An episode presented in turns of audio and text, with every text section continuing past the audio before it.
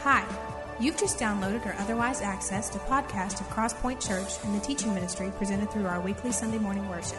Feel free to burn a copy of this file when you're finished and pass it along to a friend you think might also benefit from the teaching. We hope you enjoy the message today, and thanks again for taking the time to visit.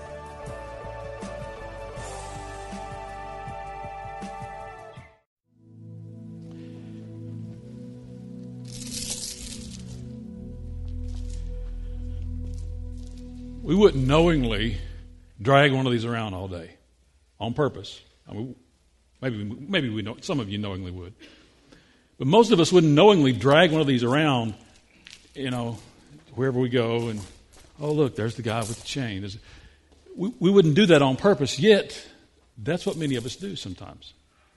Not in the form of a literal chain, but in terms of things that bind us, things that hold us in bondage, things that enslave us and keep us in a, in a spiritually suppressed state. And I wonder why we, I wonder if that's accidental. I wonder if we don't notice it. I wonder if, if because we've been there so long, maybe, perhaps, we tend to think that's the way it's supposed to be, isn't it? I mean, isn't life supposed to be, aren't I supposed to be in bondage? Aren't I supposed to be enslaved to, to this? Is, is this just not the new normal for me? And the answer to that's no. It's not the new normal. It's, that's not the way it should be. That's not the way we're supposed to live. It's not how we were designed to be. Um, and in spite of the fact that there are evil things happening in this world, in fact, uh, Hannah and I were having a conversation yesterday about, she said, Dad, I, know, I noticed you're speaking on being enslaved and, and slavery on Sunday. She said, Did you know that there's more slavery in practice today than at ever, any point in history? I said, Yes, I do. It's human trafficking. We, we, we call it something more politically correct now. Uh, we call it human trafficking instead of slavery, but it's still slavery. It's mostly young girls. it, it is some young young boys too, but there are more folks involved in human trafficking, and it would surprise you even in this country how many are. But that's not the design. That's not the way we're supposed to live. We're not supposed to live enslaved. We're not supposed to live entrapped. We're not supposed to live in bondage. He came to bring us freedom. He came to break the chains that that bind us and, and, and keep us suppressed and keep us in bondage and keep us in, in, a, in a position where we feel, at least, listening to what the enemy says to us, we feel enslaved. Feel like there's no way out. And there is. There are some things, though, that, that lend themselves to our moving in that direction. And so here's where Peter is today. He issues us caution to say, here's what slavery looks like. And so if you're, if you're going to walk in that, you're going to walk in that because you choose to, not because you have to.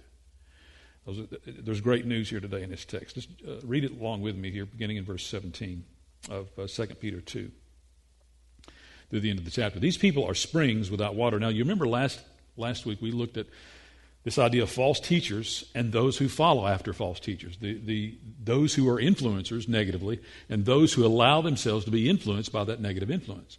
So he's revisiting that again from both stances today here in this text. These people are springs without water and mists driven by storm. Blackest darkness is reserved for them, for they mouth empty, boastful words, and by appealing to the lustful desires of sinful human nature, they promise them freedom, while they themselves are slaves of depravity. For people are slaves to whatever has mastered them. If they have escaped the corruption of the world by knowing our Lord and Savior Jesus Christ and are again entangled in it and are overcome, they're worse off at the end than they were at the beginning. It would have been better for them not to have known the way of righteousness than to have known it and then turned their backs on the sacred command that was passed on to them. Of them, the Proverbs are true. A dog returns to its vomit, and a sow that is washed returns to wallowing in the mud. Now, he is, as, as I say, issues us caution here. I want to I want to touch on four of these. There, there are perhaps more, but I want to touch on at least four of these of how easy it is for us to become enslaved if our minds and our spirits aren't guarded against it. The first thing is this we can become enslaved to emptiness. That's what he speaks about in these first couple of verses. These people are springs without water, mist driven by storm, blackest darkness are reserved for them. And watch this phrase they mouth empty, boastful words by appealing to the lustful desires of sinful human nature. Springs without water, he says. Empty, boastful words. Um, you've probably known folks like that in our culture. I think that's. I think these wor- these verses are, are testimony uh, really probably to, to modern day liberalism. Uh, liberals don't call themselves liberals anymore, they call themselves progressives, which is fine. But as long as you say you care, as long as you want to make people think you care, then you care. But there, there's really no follow up to that. There's no action behind the, the I say I care. And uh, so what we end up doing is, is when, when a problem surfaces, rather than solve the problem, this happens often in Washington, it happens every place else too. But rather than solve the problem, we just throw more money at it and thinking, well, more money is going to fix the problem. No. If we've got a moral problem, if we've got a heart problem, if we've got a problem of, of, of principle and a, and a problem of truth and a problem of error being seen or not seen, that's the problem that needs to be addressed, not throwing money at something to make it go away. That's often, oftentimes how we think. Um, and conservatives, honestly, probably aren't much better with, with their promise of less government, smaller government, and, and less intrusion, and, and, and government's not any smaller than it is. It never has been. It continues to grow. We continue to spend more, spend more money and, and, and do more things, get involved in more things um, than, than government ever needed to be. Uh, in fact, well, we'll let that go. Um, we don't need more politicians, as I shared with you last week. We don't need more politicians. We need more leaders. We need more folks who will, who will stand and tell the truth. Here's where we are. Here's where we need to go. Here's where we've strayed. Here's where we've erred. Here's what needs to be done to correct where we've erred, and where we've strayed. Um, sadly, though, I think many in our culture and many in our country have, have learned to, to, to take the norm as emptiness. They've learned, it, they've learned to, to believe the, the fact that I'm going to be lied to. I'm not going to be told, I'm, I'm going to get spin instead of the, the, real truth on this. I'm going to get someone else's opinion on it, some educated person's opinion that sits in a box in a square on, the t- on, my, on my TV screen. I want to get their opinion about how this is supposed to go, and that's, my, that's what I absorb rather than what's the right position here? How should I think about this rightly and wrongly instead of based on what, where, where the rest of our culture is going. And sadly, we, we absorb this whole idea of, of empty feeding, of, of, of feeding on emptiness and, and, and, words that don't matter and promises that are never kept. And we feed on the emptiness, emptiness and we think that's okay. We think that's, that's right. And it's not okay. And it's not right. And we should recognize it. That, that's one of the things that lures us into being enslaved by that thought process and thinking, this is as good as it's ever going to get.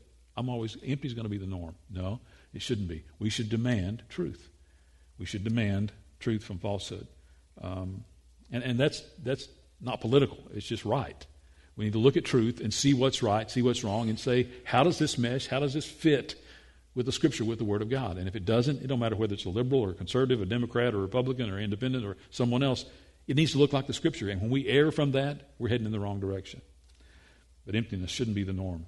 We can become enslaved to it, though. Secondly, we can become enslaved to the need of the moment. Look at verse 19. They promise them freedom while they themselves are slaves of depravity for, and I love this phrase. If this is not underlined in, in, your Bible, if you have a pen or a highlighter, underline this phrase.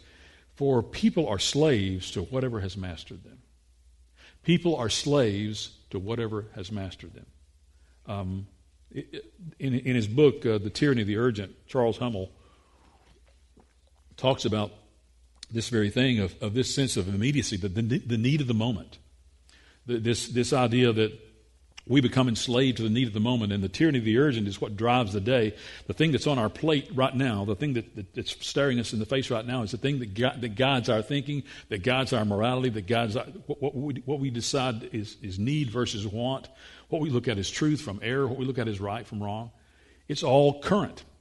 It's all the things that are on our plate now, rather than having a, a sense of principle and a sense of truth ingrained in us and rooted in us that is right and wrong, whether we're, we're looking at today, whether we're looking at 10 years ago or 30 years down the road. It's still going to be right 30 years down the road.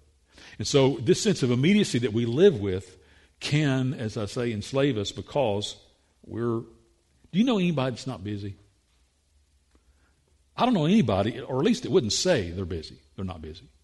We're, we're, we're going places, we're, we're, rushing around to do this and that, and getting the kids over here, and getting getting work, and working overtime, and, and getting and go home, and we got things to do at home, and this needs to be done around the house. And I got I got to work in the yard, and I got to. I don't know anybody that's not busy. Here's what I think. I may be wrong, but here's what I think.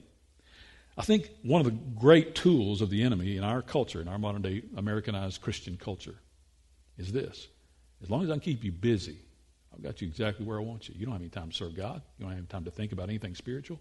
You don't have any, have any time to, to wonder about a sense of right and wrong, a sense of morality, a sense of truth versus error. You don't have time for that because you're consumed with your schedule. You're consumed with the, with, with the, the calendar in your phone or your Day-Timer if you're still old school. You're consumed with those things. You're consumed with the things that, that, that, that, that monitor your days, that motivate the, the, ways that you have to make decisions, things you have to process, places you have to go, conversations you have to have. That's that consumes you and your busyness, your sense of, I need to be busy or, or life isn't working, is what drives you rather than the things that need to be of, of God's Word. So we live in a work centered culture, I think, and then leave our work centered culture and come home to, to, to child centered homes.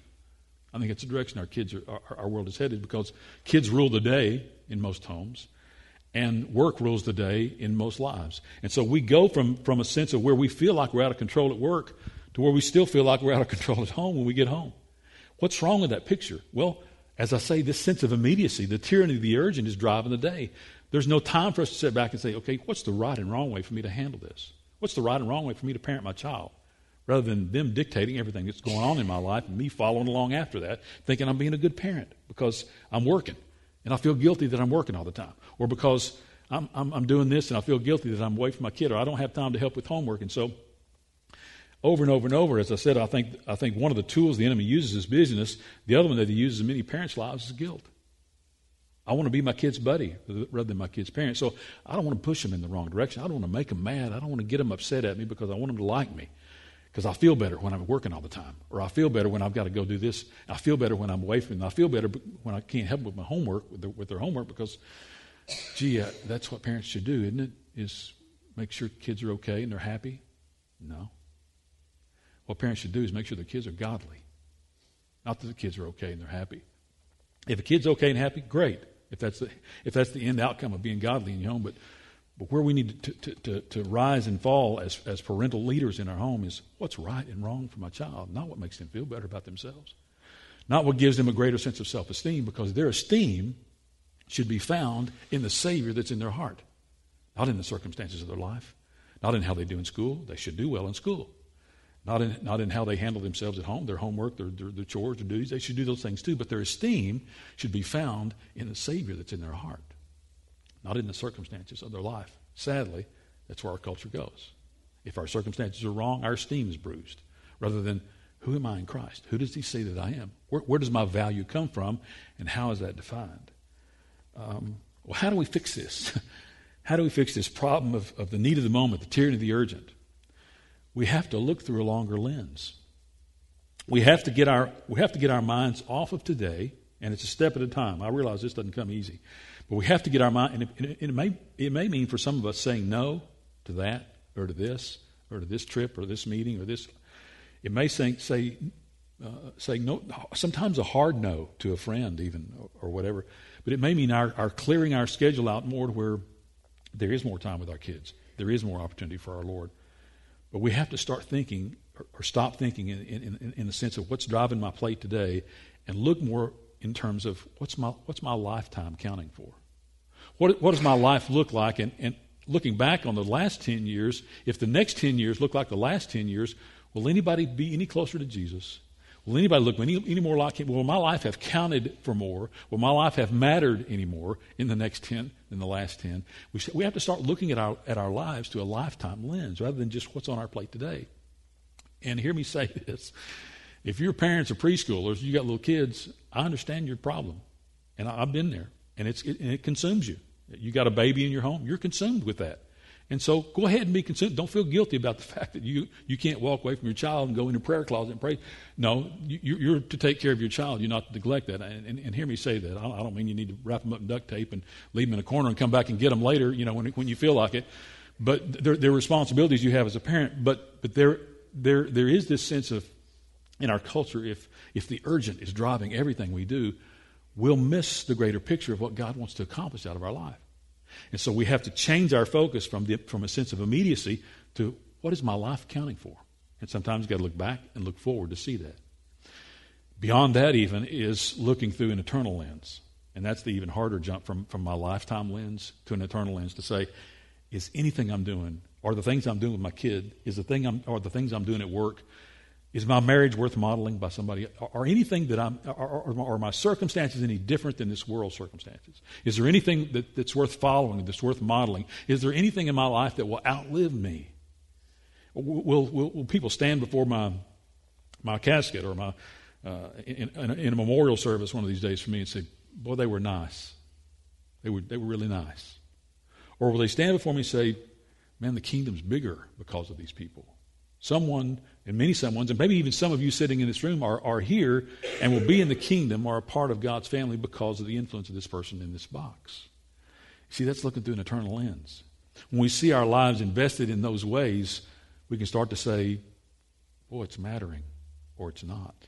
We start to see a clearer picture of, of what God wants to see rather than being consumed by the enemy's ways and the enemy's delve into our, into our world and into our schedule and into our day and into our plan help us see things that, that uh, we otherwise wouldn't see.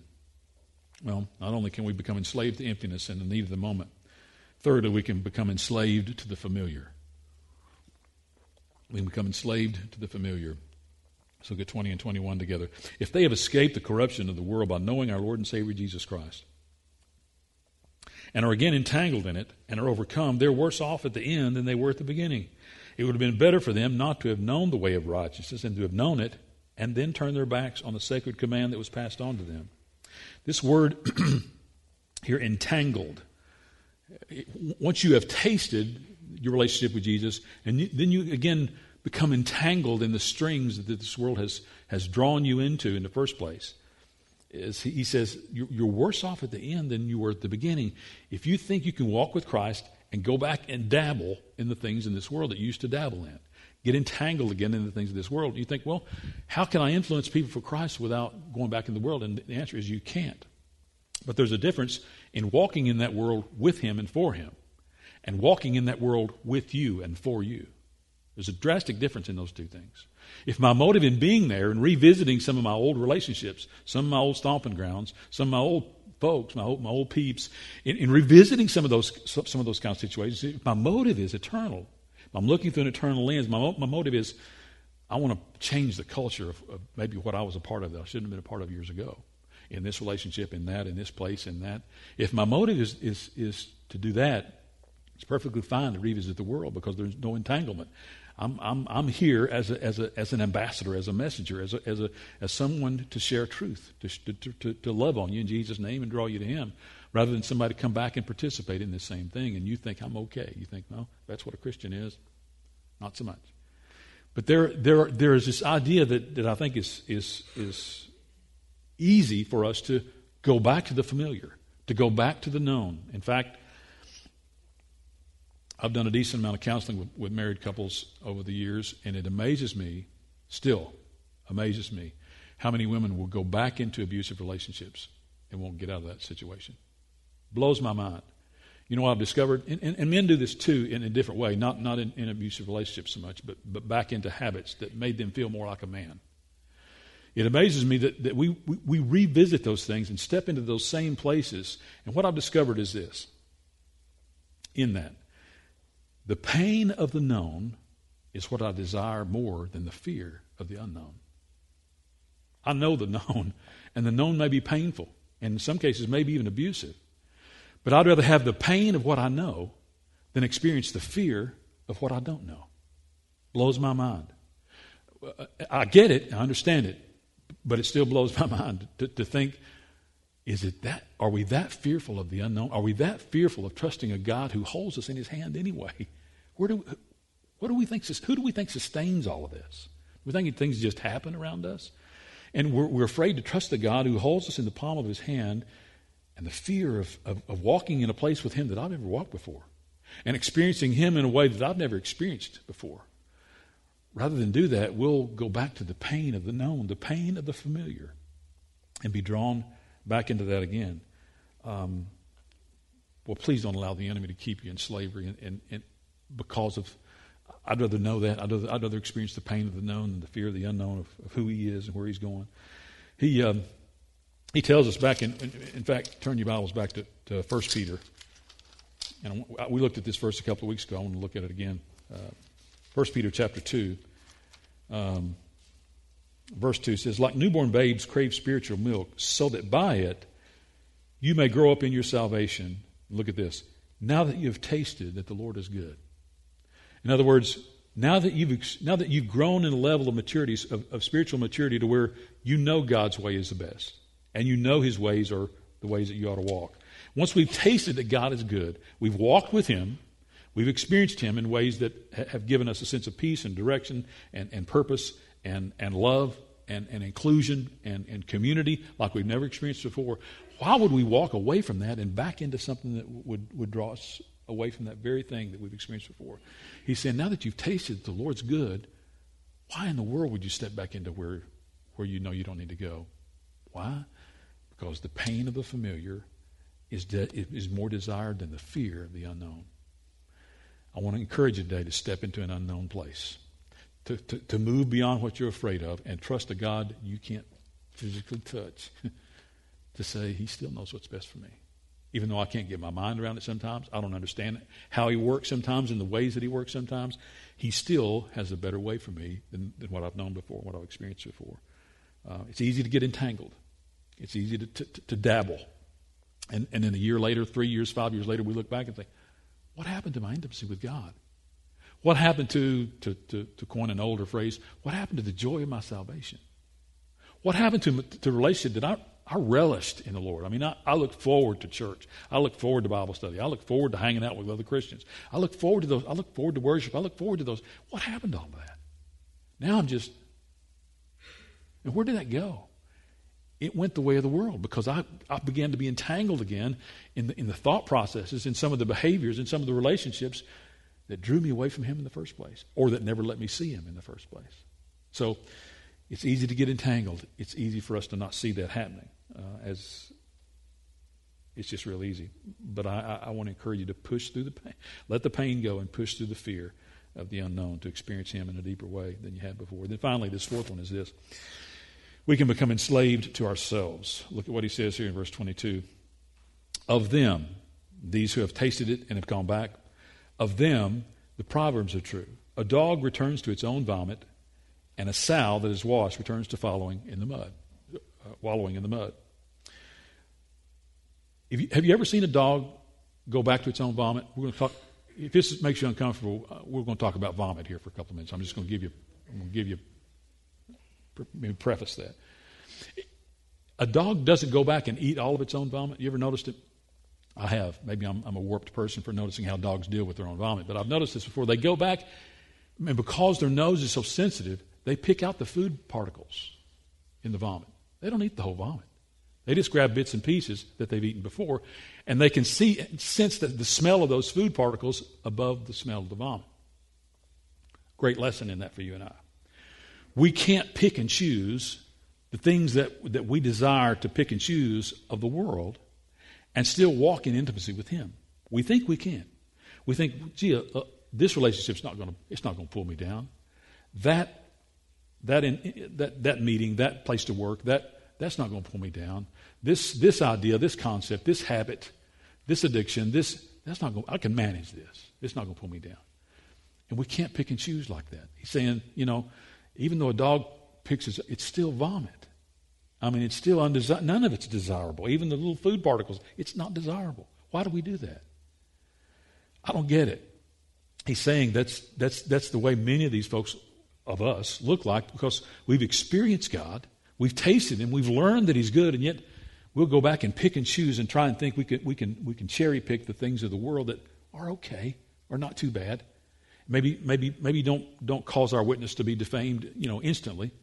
Not over time, but not instantly. I can manage this. I can, I can, I can spin this okay. I can make, make it come out okay. Um, so we can't do, and, and then this lesson of the pig, too, is a great lesson in this verse. A pig doesn't go back after it's been cleaned up. It doesn't go back to the mud because it likes to be dirty.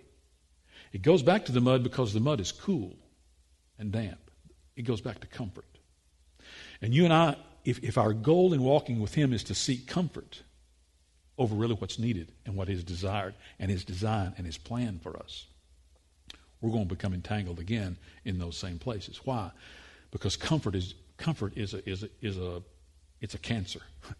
And, and the more we seek it, the more we find it. And the more we find it, the more we want it. And the more we want it, the more we surround ourselves with things that we can manage, things that we can predict, things that we can, we can make work okay in our little world.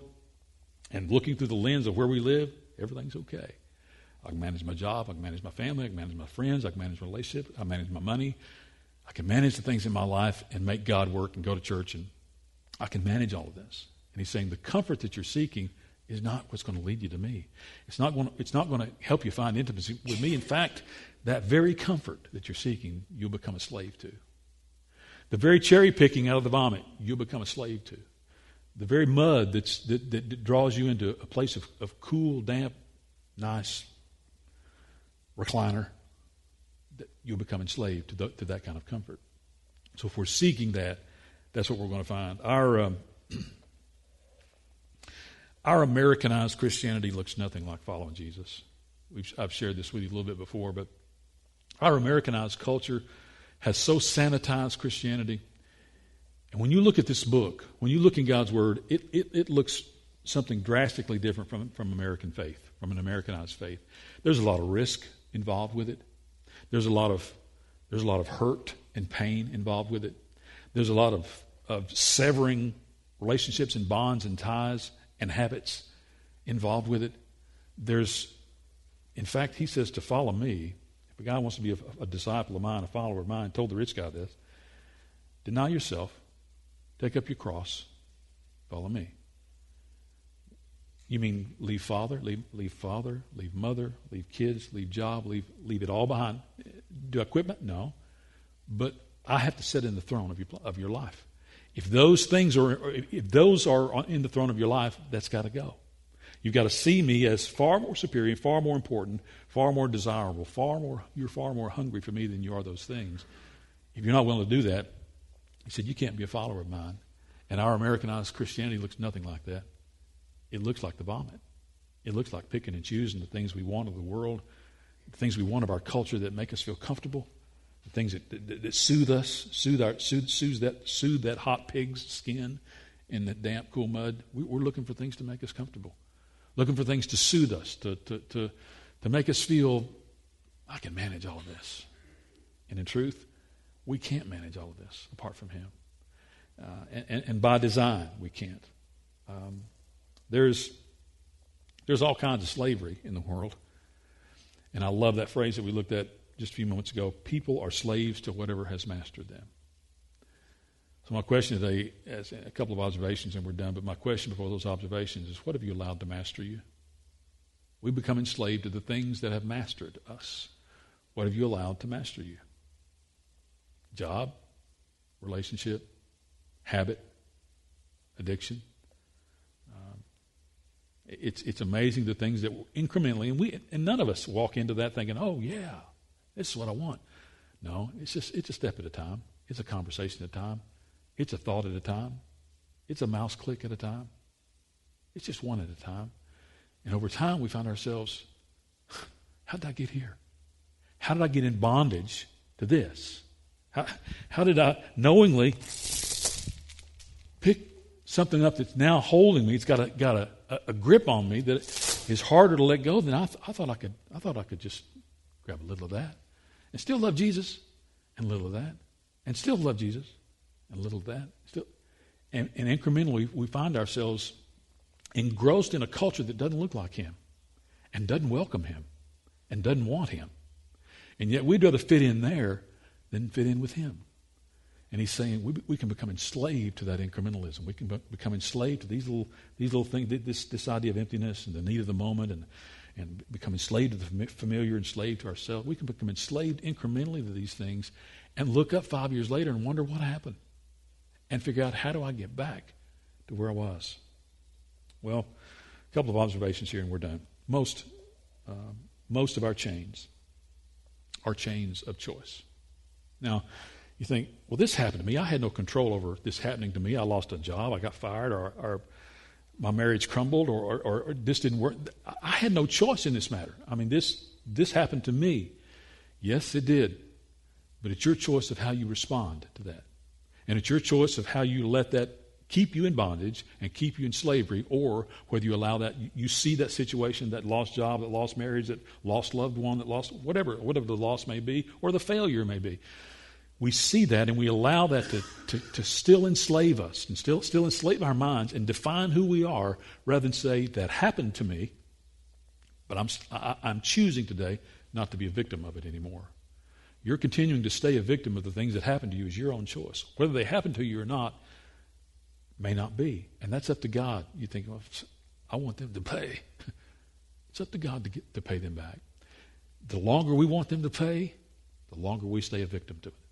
And so if we can release those kinds of things and let those let that hurt, let that pain, let that loss go, let him handle it, we'll find ourselves in a place of freedom and not enslaved to being a victim of those, those very circumstances that put us in the pit and wondering, how do I get here? And how do I get out? I get out by choosing not to stay here anymore. I get out by climbing out of the pit, looking at those circumstances, looking at that situation, maybe loss, maybe health, maybe what, maybe money, looking at those circumstances and saying, not anymore. Not anymore. It may have been my own problem that led to that. Maybe been somebody else's problem that led to that, but not anymore. I'm choosing not to be enslaved by that anymore. I'm dropping the chain today and saying, no mas. This is this is this ceases today. This this stops today. So whether I chose it, whether I didn't choose it, staying there is a choice. My own chains are my own choice.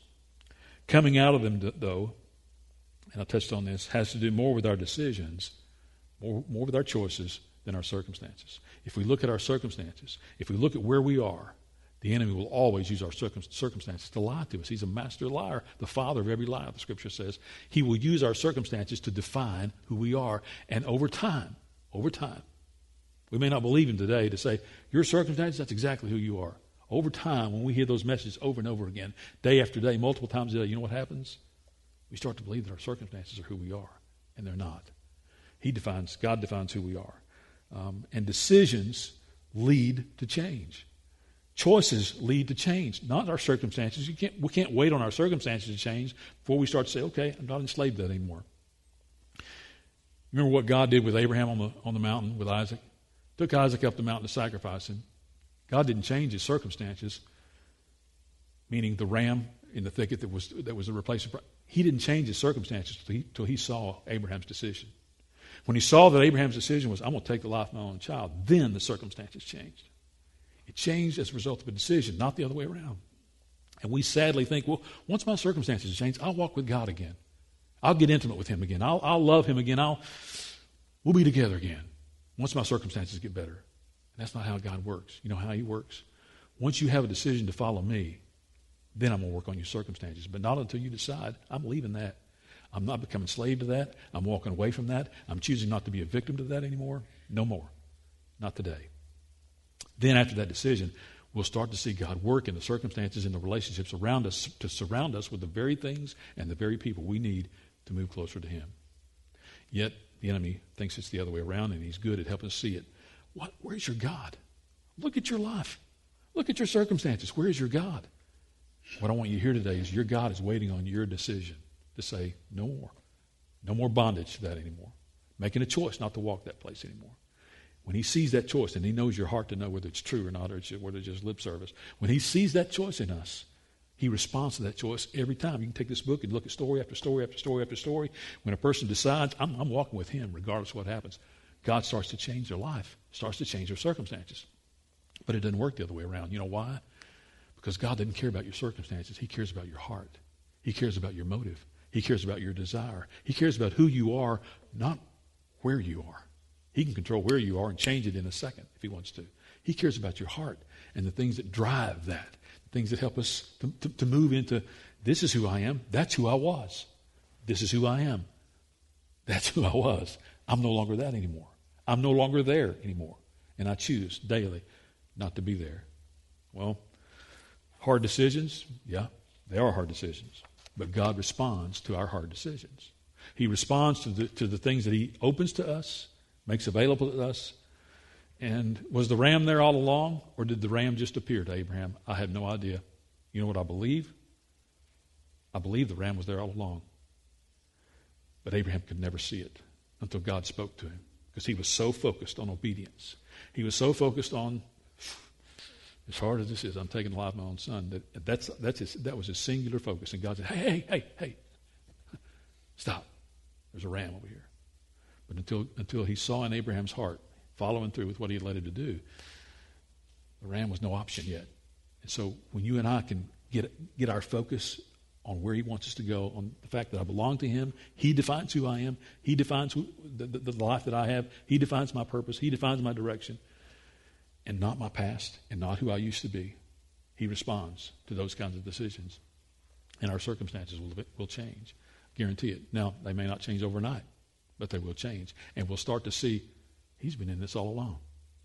He's been in this all along. The, the place I am today, God has designed all along for me to be here and to move from here to there through this relationship, through this contact, through this meeting, through this lunch, through this.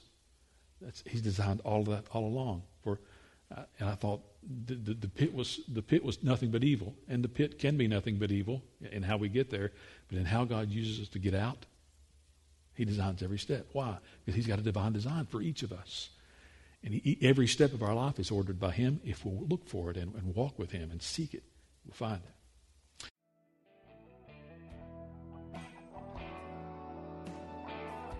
Thanks again for listening to today's message from Crosspoint Church helping people navigate the journey toward an authentic, biblical, and contagious walk with Christ.